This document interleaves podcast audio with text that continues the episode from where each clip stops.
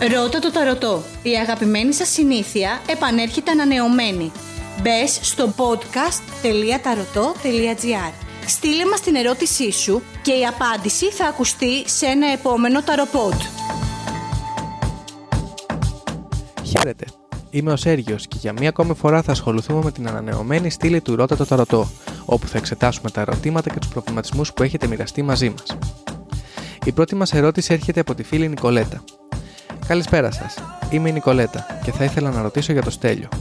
Με τον Στέλιο γνωριστήκαμε πριν τρία χρόνια περίπου και πήγε να αναπτυχθεί μεταξύ μας μία σχέση, αλλά διακόπη απότομα από πλευράς του. Εγώ στεναχωρήθηκα γιατί ήμουν ερωτευμένη και αργότερα έμαθα ότι έκανε δεσμό με μία άλλη γυναίκα.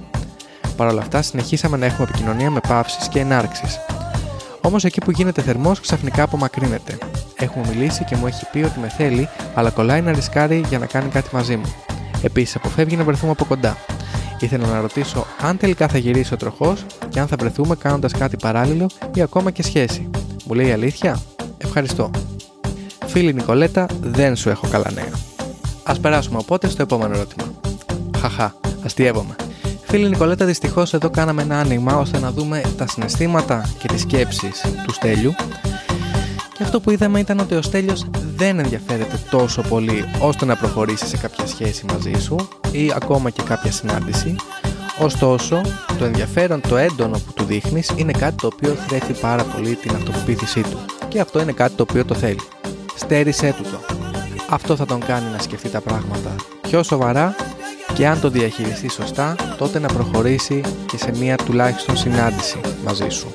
Αν γίνουν οι σωστοί χειρισμοί και αν το διαχειριστείς εντελώς διαφορετικά από τον τρόπο που το διαχειρίστηκες μέχρι τώρα, εκείνος θα αρχίσει να σε σκέφτεται σαν πραγματική επιλογή. Στη συναισθηματική του ζωή ούτως ή άλλως δεν εμφανίζεται κάτι πραγματικά σοβαρό και αυτός είναι και ο λόγος που εξακολουθεί να διατηρεί επικοινωνία μαζί σου κατά καιρούς.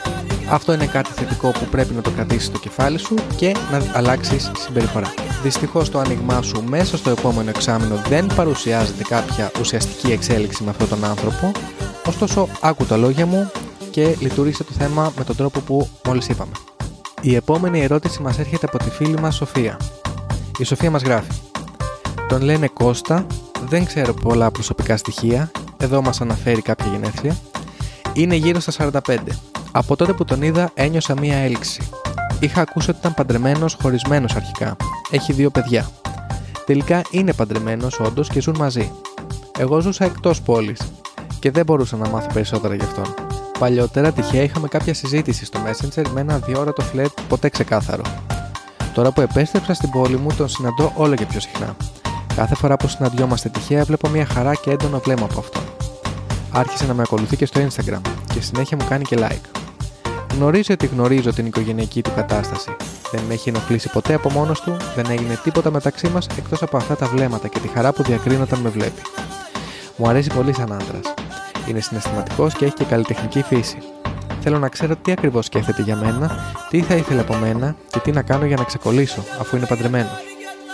Έχω μεγάλη δυσκολία στα ερωτικά μου.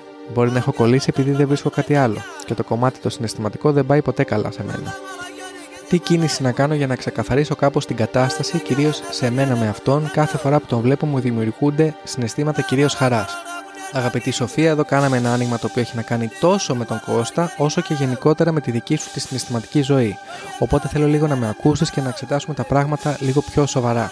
Αρχικά η σχέση του Κώστα με τη γυναίκα του δεν είναι στην παρούσα φάση, ας το πούμε, στα ντουζένια τους. Ωστόσο είναι κάτι το οποίο εκείνος λογαριάζει τόσο η γυναίκα όσο και τα δύο παιδιά είναι κάποια πράγματα τα οποία εκείνος έχει καταφέρει στη ζωή του και κάποια πράγματα τα οποία είναι μία σταθερά και σε αυτήν υπολογίζει. Το μεταξύ σας αμυδρό φλερτ είναι κάτι το οποίο εκείνο απλά του τονώνει την αυτοπεποίθηση. Δεν σκοπεύει να κάνει μια άλλη σχέση, δεν σκοπεύει να φύγει από το σπίτι του, εκείνος γενικότερα είναι καλυμμένος. Απλά με τα χρόνια, όπως είναι και λογικό, η ερωτική σχέση του με τη γυναίκα του έχει κάπως ατονίσει. Δυστυχώς δεν παρουσιάζονται εξελίξεις μεταξύ σας, τουλάχιστον στην χρονιά που διανύουμε και δεν βλέπω να μπορεί να γίνει και κάτι από τη δική σου τη μεριά επάνω σε αυτό. Δεν είναι κάτι που κάνεις λάθος, δεν είναι κάτι το οποίο δεν κάνεις ενώ θα έπρεπε. Και πάμε τώρα στη συναισθηματική σου τη ζωή, τη δική σου. Ο τρόπος που διαχειρίζεσαι την συναισθηματική σου ζωή εδώ παρουσιάζεται κάπως λάθος. Ο τροχός της τύχης πράγματι εμφανίζεται, αλλά με εντελώς διαφορετικό τρόπο από ό,τι στη δική σου την ερώτηση. και ο τροχός εδώ είναι γυρισμένος από την αρνητική του την πλευρά. Δεν είναι ότι δεν υπάρχει ενδιαφέρον από άλλους άντρες προς εσένα. Είναι ότι εσύ είτε δεν το παρατηρείς, είτε δεν σε ενδιαφέρουν αυτοί οι άνθρωποι. Σε πολλές περιπτώσεις μάλιστα παρουσιάζεται εδώ ότι όταν κάποιο ενδιαφέρον υπάρχει το οποίο για σένα θα ήταν εύκολο να το διαχειριστείς και να το καλλιεργήσεις, αυτομάτως για σένα χάνει την αξία του. Παρατήρησέ το. Εγώ θα σου έλεγα να βγεις εκεί έξω απαστράπτουσα και ερωτική και να κάνεις παιχνίδι συναισθηματικά.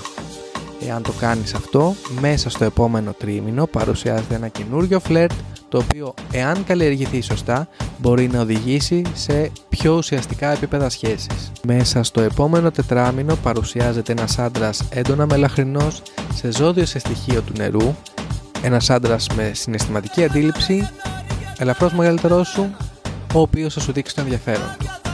Ακόμα και αν στην αρχή δεν σου κάνει πολύ μεγάλη εντύπωση, εγώ θα έλεγα μην εδοτική, γιατί μπορεί να σε εκπλήξει ευχάριστα.